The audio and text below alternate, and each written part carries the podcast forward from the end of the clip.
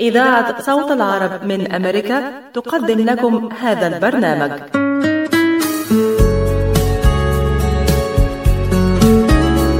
القهوة عالم يجمعنا بناس نشوفها نحبها ومن جوه قلوبنا تفوت. قلوبهم دايما شايلة حكاوي وذكريات. هنشاركها معاهم مع فنجان قهوة. فنجان قهوة لقاء من إعداد وتقديم مروة مقبول. أهلا بكم مستمعينا في كل مكان ولقاء يتجدد مع فنجان قهوة. معكم نتجول حول العالم ونأتيكم بفقرات ولقاءات نتمنى أن تضفي على يومكم بهجة وسعادة. هذا البرنامج يأتيكم برعاية. بعد تطعيم أكثر من ثلاثة بلايين شخص حول العالم بشكل كامل بلقاح كوفيد-19 تمت الآن الموافقة على تلقيح الأطفال من عمر 5 إلى 11 سنة. فقد أثبتت الدراسات بعد تجارب سريرية مع أطفال حول العالم أن جرعتي اللقاح المخصصة لهم آمنة وفعالة. يوصي الأطباء بتلقيح الأطفال من سن الخامسة فما فوق من أجل حماية الأصحاء منهم أو ذوي الظروف الصحية الصعبة. الطفل جزء من المجتمع وهو معرض لأن يصاب بالفيروس ويمكن أن يحمله لعائلته ولمن حوله. احمي طفلك وعائلتك ومجتمعك. لقح طفلك ليكون بأمان في المدرسة أو مع العائلة والأصدقاء وأثناء ممارسة الرياضة. تحدث لطبيبك واكتشف الحقائق بنفسك. أو زر موقع michigan.gov slash kids covid vaccine. رسالة من وزارة الصحة والخدمات الإنسانية في ميشيغان مرحبا سعيد. أهلا علا. ليش هالمقابلة الفاترة هي بيقول المثل لاقيني ولا تغديني. يمه زعلتي. شنو رأيك إذا لقيتك وأيضا غديتك بأحسن مطاعم ميشيغان مطعم أشتار والله فكرة. أفضل الأطباق والمقبلات العربية والعراقية وأحلى ملقى ولا تنسين اللحوم الطازجة مباشرة من ملحمة أشتار لزباين أشتار وملحمة أشتار توفر اختيارات متنوعة من كافة أنواع اللحوم وبأسعار متميزة وجودة أيضا مميزة. ملحمة أشتار تقع على 36865 راين رود في مدينة ستيرلينغ هايت وأكيد أحلى لمة وأطيب لقمة في مطعم عشتار اللي عنوانه 3625 15 مايل رود في مدينة ستيرلينغ هايت هاتف 586-698-2585 586-698-2585 يلا علا. يلا عشتار للجودة وكرم الضيافة عنوان. مطعم أشتار مركز طب رهاب للعلاج الطبيعي بإدارة الدكتور محمد فرح حسين. أخصائي العلاج الطبيعي بخبرة أكثر من 13 عاما. طب رهاب يقدم خدمات العلاج الطبيعي وإعادة التأهيل ويضم مجموعة من أفضل أخصائي التشخيص الدقيق للحالات المرضية مع خبرة عالية في التعامل مع الحالات التي تحتاج إلى إعادة تأهيل وعناية خاصة بعد العمليات والكسور.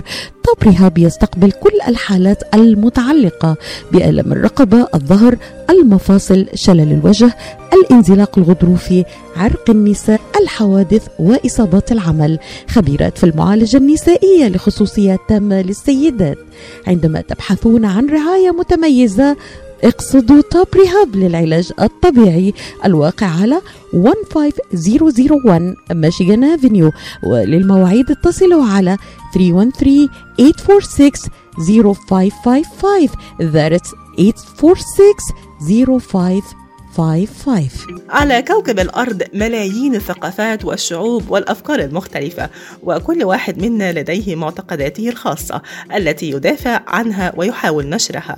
وبسبب التنوع والاختلاف الكبيرين بين شعوب العالم تظهر أعياد واحتفالات خاصة لكل شعب من هذه الشعوب. ما بين الاحتفالات التي يمكن وصفها بأنها خطيرة وغريبة وتلك التي تثير البهجة والسعادة والضحك في بعض الأحيان نذهب معكم مستمعينا في جولة حول العالم وأغرب الاحتفالات نبدأها معكم من الولايات المتحدة الأمريكية واليوم الوطني للا نظرا لوجود يوم وطني أو عالمي لكل شيء في حياتنا. فقد قرر الصحفي الأمريكي هارولد بولمان عام 1972 ابتكار يوم وطني للا شيء لكي يرتاح فيه الناس من الاحتفالات الوطنية طوال أيام العام. ويجري الاحتفال بهذا اليوم في السادس عشر من يناير من كل عام. واليوم ليس عطلة رسمية ولكن الكثير من الناس يحتفلون به ويكون الاحتفال من خلال الجلوس دون الاحتفال أو فعل أي شيء. كما ابتكرت صحفية أمريكية أخرى في عام 1996 يوما غريبا أطلقت عليه يوم استراحة المخ. لمساعدة الناس على أخذ استراحة لأنفسهم من المشاريع التي تنطوي على قدر كبير من التفكير أو التحليل. ويكون الاحتفال بهذا اليوم من خلال عدم القيام بأي شيء على الإطلاق وتجنب اتخاذ أي قرار. فهذا اليوم مخصص لمنح عقلك الاسترخاء والتوقف عن تحليل كل شيء أو دراسة أي فكرة. ويجري الاحتفال بهذا اليوم في أماكن كثيرة من العالم في السابع والعشرين من فبراير من كل عام. المحطة التالية هي بريطانيا حيث يحتفل الفلاحون هناك بعيد القش والذي يأتي في السابع من يناير من كل عام. وعلى الرغم من أن بريطانيا كانت قد أوقفت الاحتفال به لكنها أعادت الاحتفال به مجددا في عام 1980 ويشير هذا العيد إلى بداية السنة الزراعية الجديدة حيث يقوم أحد الأفراد بارتداء لباس مصنوع بالكامل من القش ويتراقص مقابل الحصول على الطعام. وفي بوليفيا وتحديدا سكان مدينة بوتوسي يحتفلون بعيد ماتشو تينكو التقليدي أو ما يعرف بعيد ضرب الجيران في شهر مايو. في هذا اليوم يخرج الجميع من بيوتهم ويبدأون بضرب جيرانهم بكل ما أوتوا من قوة وعزم. إذ يعتقد الشعب البوليفي أن تبادل اللكمات والضرب بينهم يجلب لهم الحظ ويزيد من وفرة محاصيلهم الزراعية. ويعود هذا العيد الخطير إلى أسطورة قديمة مفادها أن آلهة الباتشماما كانت قد أمرت البوليفيين قبل ستة قرون أن يحضروا لها الدماء وذلك حتى يضمنوا وفرة جيدة لمحاصيلهم الزراعية. وبدلا من أن يذبحوا القرابين مثلا مثل الماشية اختاروا أن يريقوا الدماء البشرية عبر إقامة معارك شرسة بين الجيران حتى إن بعضها قد تزهق فيه بعض الأرواح. وعلى الرغم من أن سلطات البلاد حاولت عدة مرات أن توقف الاحتفال بهذا العيد إلا أن البوليفيين لا يزالون يحتفلون به في كل عام. تحتفل اليابان بعيد نثر الفول في الثاني والثالث من فبراير من كل عام ويقوم خلاله اليابانيون بنثر بذور الفول حول المنازل والمعابد والأضرحة وذلك لطرد الأرواح الشريرة. وربما يكون هذا هو العيد الأغرب الذي تحتفل به الشعوب حيث أنه من المعروف أن يأخذ الاحتفال بهذه المناسبات عادة طابع الغناء والرقص والضجيج.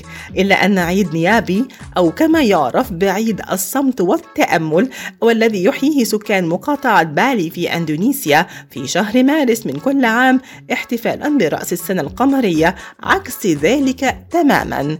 حيث يتميز عيد نيابي عن غيره بأن سكان المقاطعة يصومون فيه عن الكلام أو الخروج من المنازل أو حتى سماع الموسيقى وغيرها من النشاطات.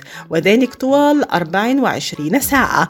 حتى إن السلطات تقوم بنشر دوريات الشرطة والحراسات في الشوارع حتى تتأكد من وجود الجميع داخل منازلهم صامتين ويتأملون في هذا اليوم المقدس بعيدا عن ضوضاء وإزعاج الراديو أو التلفاز. وأيضا يطلب من السياح في الفنادق أن يبقوا أجهزة التلفاز في غرف الفنادق بصوت منخفض احتراما لهذا اليوم. وتحتفل كوريا الجنوبية بعيد الاستحمام في الوحل في بداية موسم الصيف من كل عام وتقام في مدينة بوريونغ معركة استحمام بالطين. تجتذب ملايين السياح من مختلف بقاع العالم وتعود بداية هذا الاحتفال إلى إحدى شركات مستحضرات التجميل التي استخدمت هذه الفكرة للترويج لمنتجاتها التي يدخل الطمي في تركيبها.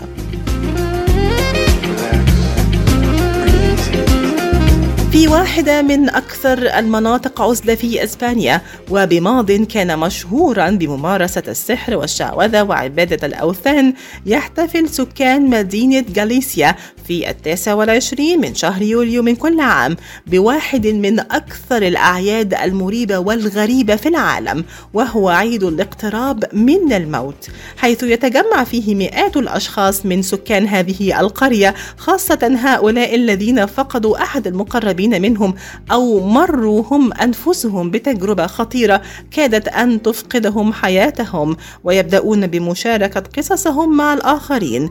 لكن الأمر الأكثر رعبا هو قيامهم بارتداء أكفان بيضاء والنوم في توابيت مفتوحة مرفوعة على الأكتاف يحملها ما تبقى من السكان ويجوبون بهم شوارع القرية دلالة على ما حدث برحلتهم التي لم تكتمل نحو الموت. وأخيرا الهند تحتفل بمهرجان هولي فاغوا أو هولي أو كما نعرفه باسم عيد الألوان ويقام بين شهري فبراير ومارس من كل عام.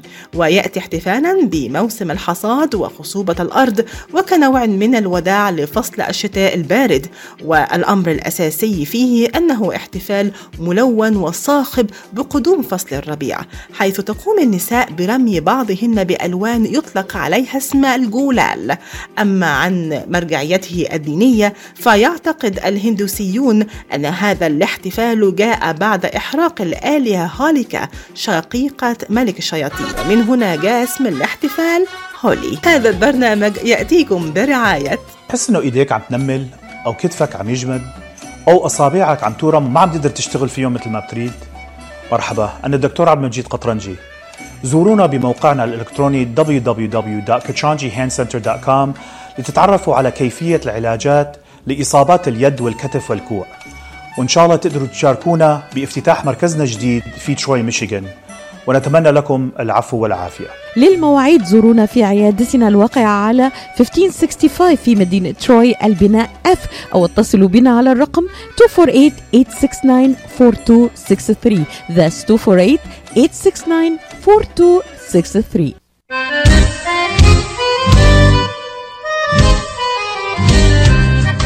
New Concept Products and Design بإدارة نجي عبود هل تحتاج فتح مطعم؟ هل تحتاج فتح محل المواد الغذائية؟ هل تحتاج تصاميم وخرائط؟ اتصل بناجي عبود على الرقم 734-744-9796 هل تريد شراء معدات المطابخ والمطاعم وبأسعار مخفضة وتسهيلات بالدافع؟ اتصل بناجي عبود الآن على الرقم 734-744-9796 خصم 5% عند الشراء ب 75 ألف أو أكثر على كافة المواد. لمزيد من المعلومات زوروا موقعهم الإلكتروني على www.newconceptproducts.com أو زوروهم في موقعهم الجديد. 31185 Schoolcraft in Livonia. ناجي عبود العلامة المميزة في عالم المطابخ. حكي معقولة فهم في العين وافهم كمان في ومن بمثل خبرة الدكتور عماد نقاش أستاذ الطب وجراحة العيون في جامعة وين. خبرة طويلة في التعامل مع أمراض العيون وجراحتها عمليات تعديل وتصفية النظر إزالة الماء الأبيض والأسود الجلوكوما وتصحيح النظر من أثار مرض السكر. كادر متخصص ومتدرب لخدمتكم. شعبة متخصصة للنظارات الطبية والهندسة اللاصقة. يقبلون معظم أنواع التأمين الصحي زوروهم في عيادتهم الواقعة على جنار والناين مايل في مدينة هيزل بارك للمواعيد اتصلوا على 248 336 3937 248 336 3937 أو عيادتهم في راجستر هولس للمعلومات اتصلوا على 248 299 3937 248 299 3937 في مثل هذا اليوم الخامس والعشرين من شهر يناير مرت على العالم العديد من الأحداث المهمة على مر التاريخ. غيرت من خريطة العالم.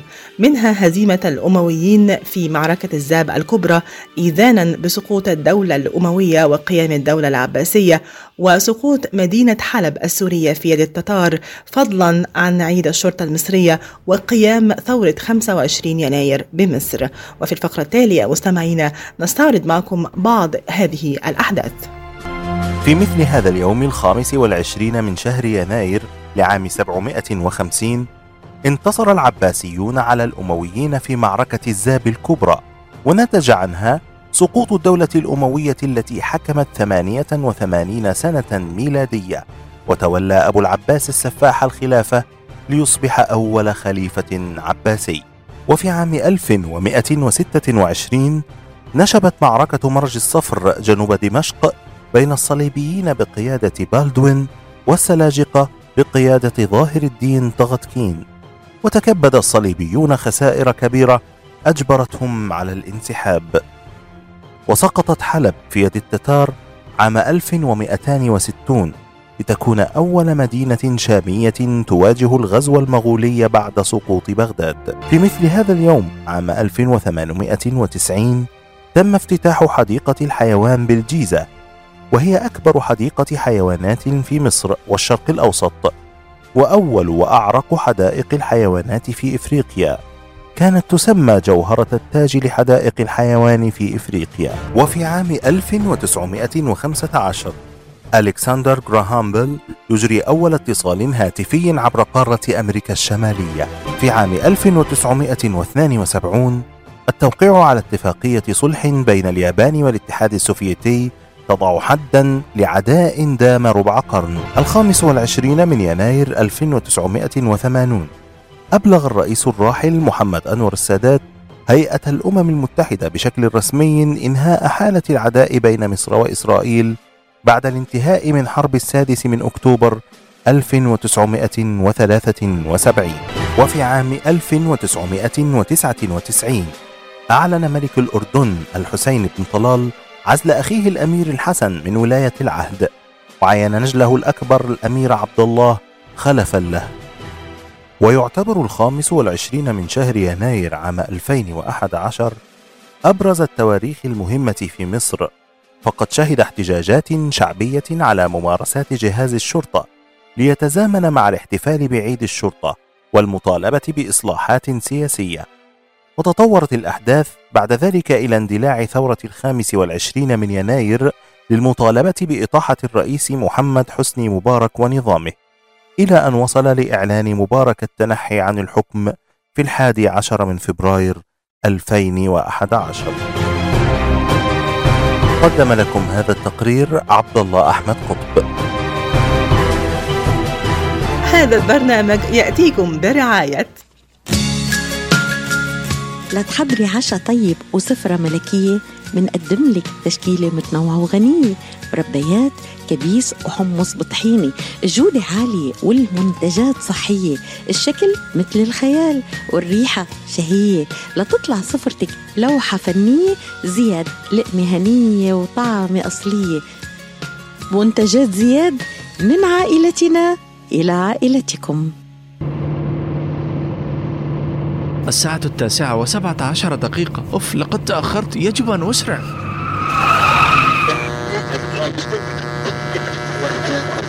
هل تعلم أنه مع تجاوز السرعة المحددة تزداد مخاطر الاصطدام وربما تحصل على مخالفة باهظة التكلفة أيضا؟ خلال عام واحد وقع 22 ألف حادث اصطدام بسبب السرعة في ميشيغان مما أسفر عن 200 حالة وفاة ماذا؟ كيف عرفت أنني مسرع؟ ثم لو لم أكن لوحدي في السيارة لما أسرعت هل تعلم أيضا أنك بسبب السرعة تعرض حياة الركاب والمشاة الآخرين للخطر بما فيهم الأطفال والحيوانات؟ كيف تعرفين كل هذه الأشياء؟ إني أعرف كل شيء كيفن؟ كلما زادت سرعتك فوق الحد المسموح به كلما زادت مخاطر ارتكابك للحوادث. خفف السرعة. هناك من يراقب سرعتك الآن. رسالة من مكتب تخطيط سلامة الطرق السريعة في ولاية ميشيغان. لازلتم معنا مستمعينا على أثير إذاعة صوت العرب من أمريكا وبرنامج فنجان قهوة. النهاردة هناخدكم في رحلة مع كتاب قوة الآن أو The Power of Now اللي بيعتبر من أروع الكتب في مجال تطوير الذات والفكر الفلسفي للكاتب الكندي الشهير إيكرت تول. الكتاب تم إصداره سنة 1997 وتمت ترجمته لأكثر من 30 لغة. الكتاب بيركز على فكرة واحدة وهي فكرة العيش اللحظي أي أن نعيش اللحظة الآنية. وبيقول إن حياتنا لن تتغير. لو كنا بنفكر دايما وبنعيش في المستقبل أو نرجع نفتكر ذكريات الماضي المحبطة وبنعيش فيها. وكمان بيقول إن سبب كل فكرة سلبية والمشاعر السلبية هي إما العيش في الماضي أو العيش في المستقبل. وبالتالي لو أراد الإنسان أن يغير حياته للأفضل أو أن يكون أكثر فاعلية فعليه أن يعيش الحاضر أو اللحظة الآنية. يقول إيكرت إن الإنسان يعرف فقط الآن والباقي أوهام. لذا عيش حياتك الآنية بكل حماس ووضوح. تعالوا نسمع ملخص الكتاب مع الزميل صبري عبد الغني.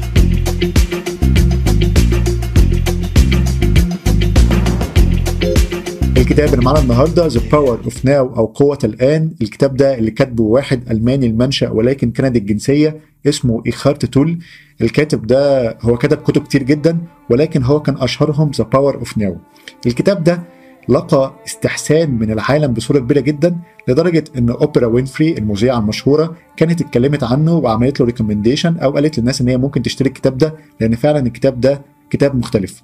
مش بس كده الكتاب ده لغاية عام 2009 باع حوالي 3 مليون نسخة في أمريكا بس. يعني أنا بس بحاول أقول لكم قد إيه إن الكتاب ده فعلا كتاب مؤثر وفعلا كتاب العالم كله كان بيتكلم عليه. الكتاب هو من نوع الفلسفي يعني الأفكار اللي فيه أفكار فلسفية ومنطقية.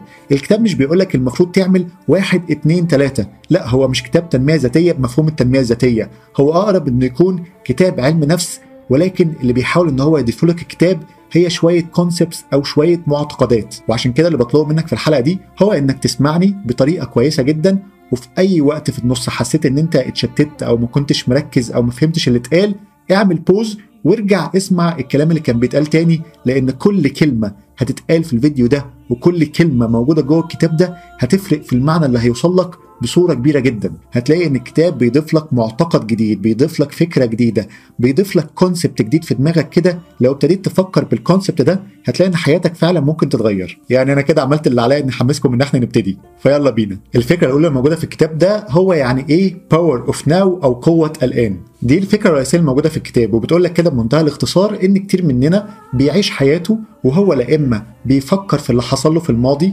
وبيندم على اللي حصل في الماضي بيفكر على إيه الإخفاقات والفشل اللي حصل له في الماضي أو بيفكر على إيه اللي هيحصل في المستقبل وإيه هي أحلامه في المستقبل أو إيه هو قلقه من المستقبل. فالناس لا إما بتفكر في الماضي لا إما بتفكر في المستقبل وبالتالي انت مش عايش اللحظة اللي هي الان الكتاب كله مبني على الفكرة دي انك ما تعيش في الماضي بأوجاعه بالامه باي اخفاقات فيه بأي تجربة فيه وما تعيش برضه في المستقبل بأي طموحات زيادة أو بأي توقعات معينة أو بأي قلق منه أو بأي حاجة من الحاجات دي. بمعنى أصح هنعيش اللحظة اللي إحنا موجودين فيها ودي هتبقى تركيزنا الأساسي. وده لأن على كلام الكاتب مفيش حاجة أصلا اسمها ماضي ومفيش حاجة اسمها مستقبل. الكونسبت ده أو المعتقد ده غير موجود في الحياة. الحياة تساوي اللحظة اللي أنت عايشها دلوقتي. إنما اللحظة بتاعت الماضي واللحظة بتاعت المستقبل دي لحظات مش موجودة في الحياة. دي لحظات ملهاش أي وجود وملهاش أي قيمة. آه أنت ممكن تكون التجارب اللي قبل كده في الماضي سببت لك إنك تتصرف بأسلوب ما في المستقبل أو في الحاضر بتاعك. ولكن الماضي ده كفكرة الماضي هو غير موجودة. انت ما تقدرش تغير فيها حاجة وكذلك المستقبل. الحياة كده عاملة كأنك ماسك كاميرا. الكاميرا دي لقطة كادر معين ولقطة صورة معينة هي دي الحاضر. إنما الماضي الصور اللي أنت أخدتها قبل كده أو المستقبل الصور اللي أنت لسه هتاخدها هي صور غير موجودة في الحقيقة وغير ملموسة. ففكرة إن أنت تضيع من عقلك وتضيع من طاقتك إنك تقعد تفكر في حاجة قديمة أو تفكر في حاجة هتحصل ده معناها إن أنت مش موجود في كادر الصورة اللي موجود دلوقتي. أنت لا تعيش الحياة طالما أنت مقيد بفكرة الماضي أو فكرة المستقبل. في الوقت بقى اللي أنت تبتدي فيه تركز على الحاضر بتاعك تبتدي تبان بجد بقى قدراتك الحقيقية وتبتدي تستمتع بالحياة وتبتدي تكون مبسوط بدرجة كبيرة.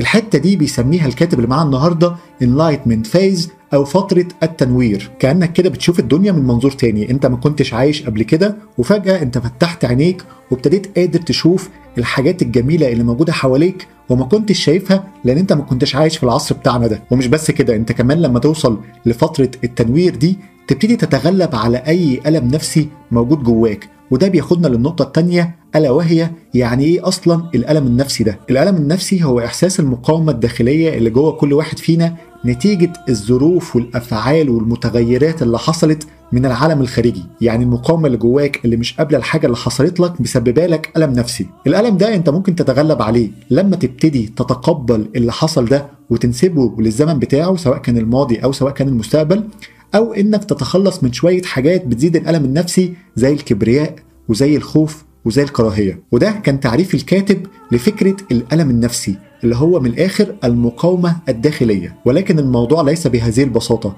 ففكرة إنك تتعرض لألم نفسي كتير جدا في حياتك بيولد عندك حاجة اسمها بين بودي أو الألم المصاحب للجسد. يعني الفكرة المجردة بتاعت الألم كأنها كده اتخزنت في مكان ما جوه جسمك. الفكرة دي بتبقى inactive أو فكرة غير نشطة. لما بتحصل حاجة في المستقبل بتاعك أو في الحاضر بتاعك تفكرك باللي حصل لك زمان تبتدي الفكرة الغير نشطة اللي هي ال pain body دي يحصل لها activation أو تنشط وبالتالي تبتدي تحس بالألم ده بصورة تانية وكأن في كائن تاني جواك عايش. الكائن ده هو نتيجة موقف حصل لك قبل كده والموقف ده ساب جواك علامة. لما بيحصل موقف على الأقل يعني قريب منه بطريقة بسيطة كده بيبتدي الموقف الصغير ده ينشط ال pain body ده تاني عشان يرجع ويسبب لك ألم كبير جدا ممكن ما يكونش موازي للموقف الصغير اللي حصل لك دلوقتي. فتبتدي انت ت react أو تتصرف بطريقة كبيرة جدا نتيجة موقف صغير حصل في الحاضر وبالتالي الموضوع كله يبوظ أكتر وتبقى المشكلة بتاعتك بدل ما هي مشكلة صغيرة تبقى مشكلة كبيرة. المشكلة الكبيرة دي تولد ألم كبير والألم الكبير ده يرجع يغذي تاني ال pain body اللي موجود جواك. فهذا ال pain body هذا الكائن اللي عايش جواك يقعد يتغذى على الألم اللي بيحصل نتيجة الدايرة دي كلها ويقعد جواك يكبر يكبر وتقعد أنت شايل الألم ده جواك والألم ما بيخفش. مثال على الكلام ده الناس اللي عندهم حساسية مفرطة لحاجات هي أصلا المفروض ما بتسببش حساسية لمعظم الناس. يعني تلاقي مثلا كده واحد أو واحدة في كلمة معينة بالنسبة لهم الكلمة دي جريمة. ليه الكلمة دي جريمة؟ لأن هي بتصحي ال pain body اللي جواه واللي بتعكس قد إيه الألم اللي كان موجود زمان كان كبير. فبالتالي حاجة صغيرة زي كده ممكن تعمل مشاكل كبيرة في المستقبل عندهم. الموضوع كمان ما وقفش عند المرحلة دي. بيقول لك كده هذا ال pain body اللي عايش جواك لما يفضل يكبر كده وانت تبقى موجود وال pain body موجود جواك تبتدي انت تتعود على الألم ده وتبتدي انت تخاف انك تفقد هذا الألم. بقى الألم ده هو جزء من شخصيتك وانت خايف ان الجزء ده يمشي ويسيبك. انت بتحافظ على الألم اللي جواك. طب الحل بقى لفكرة الألم النفسي أو البين بودي أو الألم المصاحب للجسم ده إيه؟ الحل هو في كلمة enlightenment phase أو فترة التنوير اللي انت المفروض فيها. تفصل عن أي حاجة حصلت لك زمان وتفصل عن أي حاجة ممكن تحصل لك في المستقبل وتركز على اللحظة اللي أنت عايش فيها. تركز على إن الموقف اللي حصل لك أو المشكلة اللي حصلت لك مش نابعة نتيجة مواقف تانية وتقعد تعمل لها relation أو تقعد تربط المواضيع ببعض عشان في الآخر تعمل activation أو تنشط ال pain body اللي جواك ده. خلي بالكم بس إحنا بنتكلم على فكرة الألم النفسي نتيجة حاجة كانت حصلت قبل كده مش بنتكلم عن إن حاجة حصلت دلوقتي وأثرت في مشاعرك. لا دي حاجة مقبولة إن حاجة تحصل في الوقت الحاضر. تأثر في مشاعرك انت عندك مطلق الحرية وانت المفروض انك مشاعرك تتأثر. ده عادي وده طبيعي. إحنا بنتكلم في اللي أكتر من كده إن بعد ما مشاعرك اتأثرت دلوقتي الموضوع ده إزاي عاش جواك وعمل لك ألم لباقي حياتك أو لجزء كبير جدا من حياتك. طيب من شوية كده وإحنا بناخد المسمى لفكرة الألم النفسي قلنا إن في شوية عوامل كده بتخلي إن الألم ده يزيد. كان منهم فكرة الكبرياء. إيه موضوع الكبرياء ده؟ ده الجزء الثالث اللي إحنا هناخده النهارده ودي فكرة الإيجو أو الكبرياء اللي موجود جوه كل واحد فينا. تخيل كده إن في جزء في العقل بتاعنا شغال ضدنا. الجزء ده هو الكبرياء، أنت دلوقتي حصل حدث معين أو موقف معين أو كلمة اتقالت أو مشكلة حصلت كل الكلام ده بيروح يعدي على المخ بتاعنا يقوم يعديه على الجزء بتاع الكبرياء الجزء بتاع الإيجو اللي هو الجزء اللي فيه الصورة الذاتية اللي انت راسمها عن نفسك جوه دماغك. ويبتدي الإيجو بتاعنا ده أو الكبرياء بتاعنا يطلع لنا نتائج. المفروض أتصرف بصورة معينة. المفروض إن الكلام ده ما يأثرش فيا أو إن المفروض الكلام ده أنا أرد عليه لأن الكلام ده أثر في الإيجو بتاعي أو أثر في الصورة الذاتية اللي أنا راسمها عن نفسي. فبالتالي الموقف اللي في ناس شايفاه إن هو موقف عادي ممكن أنت الموقف ده لما يعدي على دماغك والكبرياء بتاعك يطلع بنتيجة عكس الناس دي كلها. يعني هذا الإيجو أو الكبرياء اللي موجود جوانا بياخد الحاجات اللي بتحصل لنا سواء كانت مواقف أو أحداث أو كلمات بتتقال لنا ويدخلها كده في فلتر في دماغنا ويطلع لنا استنتاج عن إزاي إحنا المفروض نتصرف. يقول لك بقى أنت المفروض تتكلم إزاي؟ أنت المفروض تقاطع الناس دي؟ أنت المفروض ما تردش على الحد ده أو أنت المفروض تهين الحد ده لأن هو أذى كرامتك؟ وهكذا. ولذلك هذا الإيجو هو منافي تماما لفكرة السعادة لأن هو بيدخل كل حاجة ويقيسها على شخصك أنت وفي الآخر بيطلع لك نتيجة. النتيجة دي إن هو لازم يكون فيها هو المسيطر وهو الكبير. انت في الآخر عايز تشوف نفسك بصورة كبيرة فبالتالي اي حاجة تحصل هتترجمها في ان انت إزاي تطلع نفسك الحد الكبير الموجود في الموضوع الحد اللي كبرياء عالي في الموضوع والحد دايما اللي المفروض ان هو ياخد react معين أو ياخد تصرف معين نتيجة الحاجة اللي حصلت له. فبالتالي هذا الإيجو أو هذا الكبرياء هو منافي تماما للسعادة وبالعكس الإيجو أو الكبرياء ده بيغذي ال pain body اللي قلنا عليه قبل كده أو الألم النفسي المصاحب للجسد. مشكلة بقى الإيجو بتاعنا أو الكبرياء بتاعنا ده إن هو صعب اكتشافه. يعني صعب تفكر هو إمتى الكبرياء بتاعي ده اتكلم وقال لي أي معلومة. والحقيقة إن حل الموضوع ده برضه في فكرة التنوير اللي إحنا قلنا عليها. إنك علشان تسيطر على الإيجو بتاعك وتخليه إن هو ما ياخدش الحاجات ويحللها بيزد على الشخصية اللي هو رسمها لك المفروض يكون عندك فكرة التنوير إن أنت عايش في اللحظة دي بغض النظر عن عقلك بيقول لك إيه أنت بتتعامل مع المعطيات زي ما هي موجودة بغض النظر عن ال self image اللي متكونة جواك من زمان عاملة إزاي. طيب إحنا عمالين نقول فترة التنوير فترة التنوير enlightenment phase والكلام ده كله. إزاي بقى نوصل لفترة التنوير دي؟ ده اللي الجزء الرابع في الكتاب ده بيكلمنا عنه. العقل بتاعنا زي ما كلنا عارفين جزئين. جزء conscious أو جزء واعي وجزء subconscious أو جزء غير واعي. إنك توصل لمرحلة التنوير هو إنك تركز في إنك دايما تستخدم الجزء ال conscious أو الجزء الواعي بتاع عقلك. طب هل الكلام ده عادي كده ولا الكلام ده صعب؟ لا الكلام ده صعب ومحتاج تدريب. صعب إنك تخرج نفسك من فكرة ال subconscious اللي إحنا دايما عايشين بيها ودايما تركز إن أنت تكون في ال conscious mind أو في العقل الواعي بتاعك. ولكن في شوية أفكار في الكتاب ده تساعدك إن أنت تركز على ال conscious mind أو العقل الواعي بتاعك عشان توصل لفترة التنوير أو مرحلة التنوير اللي المفروض توصل لها دي. أول حاجة تعملها وتساعدك إنك تركز على العقل الواعي بتاعك وتخش في مرحلة التنوير هي فكرة إنك تسأل نفسك السؤال ده. يا ترى إيه هي الحاجة اللي أنا هفكر فيها دلوقتي أنت لما تسأل نفسك السؤال ده هتلاقي كده نفسك سكت بتاع دقيقة مثلا بتفكر في إجابة السؤال وده هو الوقت اللي أنت بتستخدمه علشان تنتقل من عقلك الباطن لعقلك الواعي الجاب في التفكير دي أو فاصلة التفكير دي هي الوقت اللي أنت استخدمته عشان تنتقل للعقل الواعي بتاعك. تاني فكرة تساعدك في الموضوع ده هو إنك تسمع للكلام اللي بيقوله جسمك. الكاتب لما النهارده افترض إن العقل بتاعنا بيتكلم جوه دماغك وكذلك برضو الجسم. طول ما أنت هتسمع لكلام العقل طول ما أنت هتنفصل عن اللحظة اللي إحنا عايشينها. لما تسمع للكلام الجسم بتاعك ده معناها إن أنت هتكون عايش في اللحظة دي أكتر. مثل على الموضوع ده يعني مثلا لو أنت دلوقتي قاعد بقالك فترة ما بتتحركش وحسيت إن أنت المفروض تقوم وتجري ولكن افتكرت إن أنت عندك شغل وبالتالي ما قمتش وجريت وقعدت تخلص الشغل اللي وراك. أنت هنا سمعت كلام عقلك أنت سبت الكلام اللي كان بيقوله جسمك إنك المفروض تجري وتفك نفسك شوية وابتديت تسمع كلام عقلك. المفروض إن أنت في حاجة زي كده تبتدي تسمع كلام جسمك وتشوف جسمك عايز إيه لأن كل ما هتركز على الأفكار اللي بيقولها لك جسمك كل ما ده معناه إن أنت هتفكر في اللحظة اللي أنت موجود فيها. أنت هتركز في اللحظة اللي أنت عايش فيها دلوقتي. ده كان مثال بسيط يعني يوضح الفكرة دي. ولكن لو عايز تغوص أكتر جوه الفكرة دي محتاج إنك تقعد كده مع نفسك قاعدة هادية وتقعد كده ما تفكرش في أي حاجة خالص وتقعد تفكر في الجسم بتاعك هو جسمك محتاج إيه؟ أنت دلوقتي حاسس بإيه؟ أنت محتاج تعمل إيه؟ محتاج تاكل إيه؟ محتاج تتعامل إزاي وتتحرك إزاي والكلام ده كله؟ لما تبتدي تركز على الجسم بتاعك هتلاقي أفكار تساعدك إنك تكون موجود في الحاضر. تالت فكرة تساعدك إنك تدخل في فترة التنوير دي وإنك تكون مركز في الحاضر مش مركز في أي حاجة تانية هو إنك تتخلص من فكرة القاضي. عارفين كده الفكرة بتاعت الفاضي بيعمل قاضي؟ هي نفس الفكرة بالظبط. العقل بتاعنا كده بيقول لك إن هو بيكون قاضي في معظم الأحوال.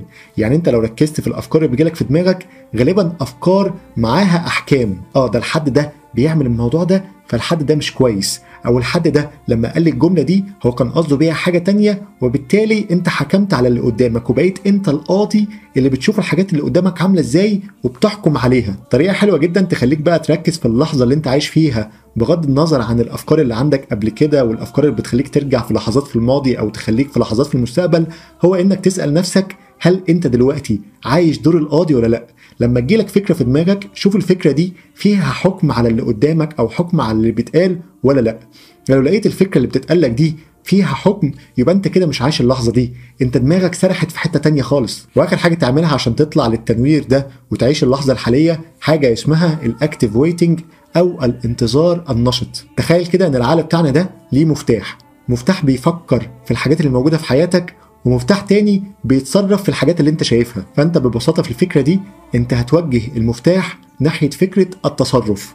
انت هتقعد كده مش هتفكر في أي حاجة. انت هتقعد مع ناس مش هتفكر في أي حاجة تانية في دماغك غير بس الناس اللي قاعدة معاك وازاي تتصرف في الموقف اللي انت قاعد فيه دلوقتي. تفصل تفكيرك عن أي حاجة تانية وتبتدي تركز مع الناس اللي حواليك. تركز مع البيئة اللي موجودة حواليك. تركز مع الأشياء والناس والحركة والعربيات والمباني وكل الكلام اللي موجود حوالين عينيك ده. تقعد كده تبص على كل حاجة ولكن ما تستخدمش الأفكار بتاعتك. ما تخشش في جو القاضي زي ما قلنا من شوية. ما تستخدمش العقل بتاعك عشان تحكم على ناس أو ما تستخدمش العقل بتاعك عشان تقعد ت relate الحاجات دي أو توصف الحاجات دي بحاجات أنت شفتها في الماضي بتاعك. لأ أنت بس بص على الحاجات اللي موجودة دلوقتي قدامك واستنى لما يحصل أي حاجة عشان تتصرف بناء على اللي أنت شايفه دلوقتي. عشان كده اسمها active waiting إن أنت قاعد بتراقب كل الحاجات اللي حواليك ومستني لما يكون في موقف انت ممكن تتدخل فيه فتتدخل وتتصرف. انت حد وجودك دلوقتي مرهون بفكرة انك هتتصرف وهتعمل عمل معين مش مرهون بفكرة انك عندك فكرة معينة عن المكان اللي انت موجود فيه. في الحالة دي انت ما عندكش حاجة اسمها أحلام يقظة. في الحالة دي انت ما عندكش مشاكل بتفكر فيها. في الحالة دي انت ما عندكش planning أو ما بتخططش الحاجات في المستقبل كبيرة. في الحالة دي برضو انت زي ما بتراقب الحاجات اللي حواليك برضو بتراقب جسمك بيقول لك إيه لأن قد يكون جسمك يقول لك على حاجة المفروض تتصرف عليها وتعمل حاجة دلوقتي. طيب خامس وآخر حاجة هناخدها في الكتاب ده فكرة اسمها في العلاقات إزاي تتعامل. الفكرة دي كده بمنتهى البساطة بتقول لك إيه؟ إن لو في أي علاقة بين اتنين في طرف فيهم عايش في اللحظة الحالية وفي طرف تاني عايش لا إما في الماضي أو في المستقبل فالعلاقة دي صعبة جدا جدا. ده نتيجة إن العلاقة دي بيكون فيها مشاكل بين الطرفين كتيرة جدا. نتيجة إن العلاقة دي بيكون فيها جدل غير منتهي كتير جدا. العلاقة دي بتكون صعبة التعايش أو صعب إن الاثنين يتعايشوا مع بعض بسبب إن واحد عايش في زمن وواحد عايش في زمن تاني. بيقول لك إن الأحسن الاثنين يكونوا عايشين في الماضي أو الاثنين يكونوا عايشين في المستقبل أحسن ما واحد يكون عايش اللحظة اللي أنت عايشها دلوقتي وواحد تاني عايش في لحظة تانية خالص. الحل بقى اللي بيقترحه الكاتب اللي معانا النهارده للموضوع ده هو إنك تاخد شريك حياتك أو الطرف التاني ده وتحاول إنك تدخله برضه معاك في فكرة ال enlightenment phase دي أو فكرة فترة التنوير دي. إنك تاخده كده وتحاول تعيشه في الحاضر. إنك تتعامل مع ال pain bodies بتاعته وتفهمها وتحاول ان انت تعالجها له عن طريق إن أنت تخليه يركز في الحاضر ما يربطش الحاجات اللي حصلت لك دلوقتي بالحاجات اللي كانت بتحصل زمان. إنما لو عرفتوا تعملوا كده هتلاقوا علاقة صحية علاقة مثمرة وعلاقة مليانة بالسعادة لأن فيها الاتنين مركزين على اللحظة الحالية بتاعتهم مش أي لحظة تانية. طيب أنا كده خلصت تقريبا الكتاب اللي معانا النهارده The Power of Now أو قوة الآن. الكتاب زي ما أنتم شايفين كده كتاب حلو جدا وبيغير شوية مفاهيم عندنا عن طريق إن هو بيقنعك بالفلسفة والمنطق. الحقيقة أكتر كلمة لمستني في الكتاب ده وحسستني فعلا إن دي الحاجة اللي المفروض أشتغل عليها هي إن الحياة عبارة عن اللحظة اللي أنت عايشها دلوقتي. الحياة مش أي حاجة تانية. الحياة مش الماضي ولا الحياة المستقبل. الحياة اللي إحنا عايشينها دلوقتي هي اللحظة دي. هي اللحظة اللي أنت بتشوف فيها الفيديو ده. هي اللحظة اللي هتكون فيها دلوقتي موجود مع أهلك أو موجود في شغلك أو موجود مع مراتك أو موجود مع جوزك أو موجود مع أي حد في الدنيا. هي لحظة واحدة أنت عايشها دلوقتي. اللحظة دي لا إما تضيعها كده بإيديك وتروح تعيش في الماضي أو تعيش في المستقبل أو تستغلها وتعيش جواها وتستمتع بيها وتكون مبسوط وأنت جواها وتستخدمها أحسن استخدام لحياتك اللي جاية بعد كده. دي أكتر حاجة عجبتني في الكتاب ده ودي أكتر حاجة لمستني وأظن إن الكلمة اللي اتقالت دي بتعبر عن أفكار كتيرة جدا كانت موجودة جوه الكتاب ده. وصلنا معكم مستمعينا لمحطتنا الأخيرة في برنامجنا فنجان قهوة ومحطات من حياة يوسف بيك وهبي أحد أهم الرواد الأوائل في السينما والمسرح العربي.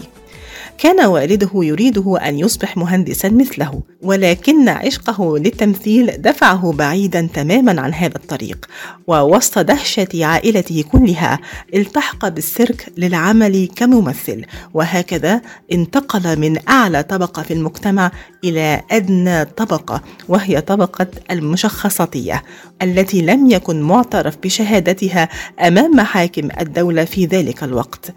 هرب يوسف بيك وهبي إلى إيطاليا لتعلم المسرح ولكي يهرب من ملاحقة عائلته قام بتغيير اسمه إلى رمسيس ولم يعد إلى مصر إلا بعد أن وصله خبر وفاة والده الباشا الذي توفي وترك له ولإخوته ثروة كبيرة. بعد أن تسلم هذه النقود قام يوسف وهبي بإنشاء فرقة مسرحية خاصة وأطلق عليها اسم فرقة رمسيس.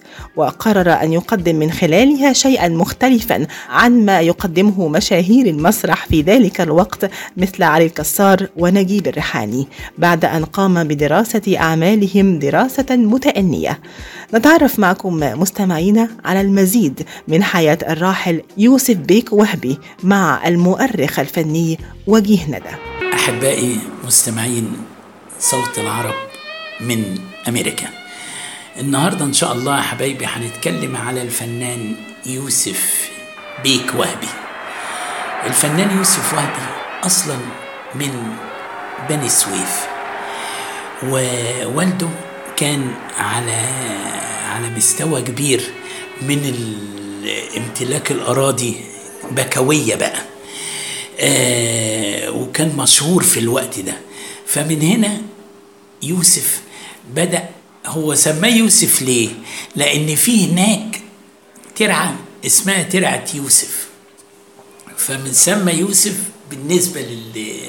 للترعة وحبا طبعا في الترعة اللي هي أصلا ب... ب... ب... بتراعي أرضه اللي هي أرضه الزراعية اللي هناك. فمن هنا يوسف وهبي بدأ إيه لما كبر شوية وبقى عنده فوق ال 15 سنة بدأ يروح ألمانيا ويدرس هناك الإخراج مع مين؟ مع المخرج فيما بعد محمد كريم المهم إن يوسف وهبي لما جه ومعاه بقى آه ما هو أبو باشا وهو طبعا لازم يبقى بيه يعني البكوية معاه. فمن هنا طبعا حصل تاتش بينه وبين الهيئة الجمركية على إيه؟ على كلمة البيك والبكوية. حصل الاتصال بالمملكة بالقصر الملكي. فمن هنا منعوا يوسف وهبي من البكوية. يعني ما ما تتقالش عليه البكوية. فضل الكلام ده لحد سنة كام يا حبايبي؟ لحد عام 1944 لما جاب المطربة أو الفنانة الشهيرة أسمهان وعمل فيلم غرام وانتقام وهو طبعا كان البطل والفيلم من إخراجه هو وكان على مستوى طبعا كبير واسمان برضو كانت على مستوى كبير. وده كان الفيلم الثاني لا الثاني والأخير لاسمهان في حياتها. المهم إن حبيبتنا اسمهان لما توفاها الله هنا يوسف وهبي ما كانش لسه كمل فيلم غرام وانتقام. راح جاب أحد المطربات ومن على البعد بدأت إيه تقلد مين؟ تقلد اسمهان آه لحد إيه؟ لحد ما انتهى من تصوير آخر الأفلام اللي هو فيلم غرام وانتقام. هنا يوسف وهبي عزم مين؟ عزم الملك فاروق. من القصر عشان يجي يشاهد أول عرض من فيلم غرام وانتقام. فالملك فاروق الكلام ده إمتى حبايبي؟ الكلام ده 12 ديسمبر عام 1944 يعني اسمان كانت ميتة من حوالي خمس شهور. آه.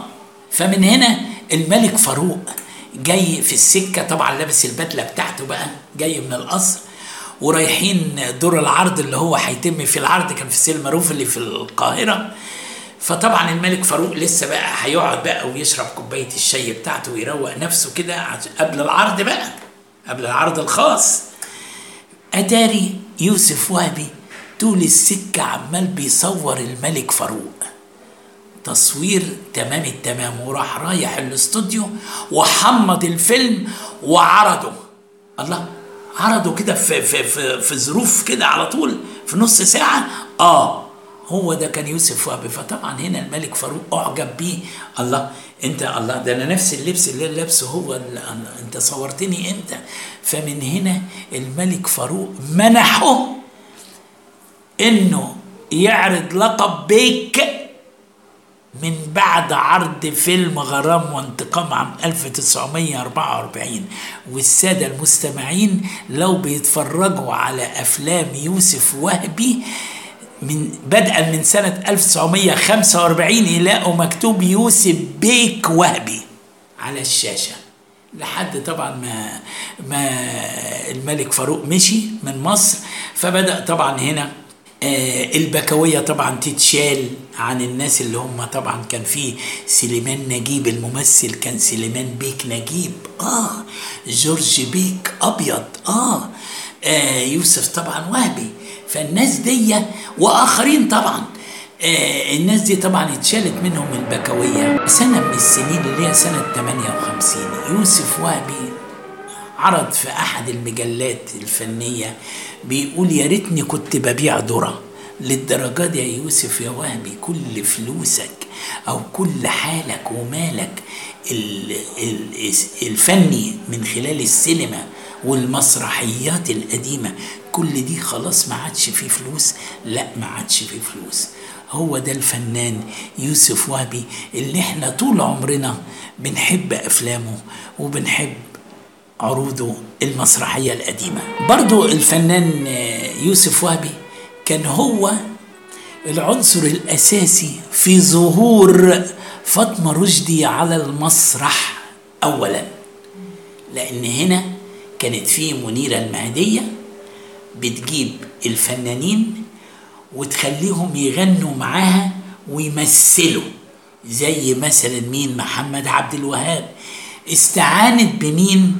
بيوسف وهبي في إيه؟ في عروضها المسرحية. وبعد كده يوسف وهبي بقى راح عامل لنفسه مسرح بقى مسرح رمسيس. ملك مين؟ ملك طبعا يوسف وهبي. فمن هنا يوسف وهبي بدأ طبعا يظهر بقى إيه؟ في في المسرح. وبدأ طبعا يجي له مين؟ يجي له أنور وجدي من سوريا. يجي له فنانين عزيز صدقي يجي له فنانين زي مين؟ زي زي جورج أبيض يمثل عنده. آه هو ده الفنان يوسف وهبي اللي ساعد كثيرين وطبعا ساعد حبيبتنا فاطمة رشدي عليها رحمة الله وعمل لها طبعا العديد من الأفلام مش المسرحيات لأن فاطمة رشدي ما كانتش لها في المسرحيات عمل لها العديد من الأفلام وساعدها. وخلاها نجمة على المسرح وهي كانت ما زالت لحد آخر أيامها. وهي طبعا بتشكر في شخصية يوسف وهبي. هو ده كان الفنان يوسف وهبي. مستمعينا وصلنا لنهاية حلقتنا النهاردة من فنجان قهوة. على وعد بلقاء يتجدد دائما على إثير إذاعة صوت العرب من أمريكا. كنت معكم مروة مقبول.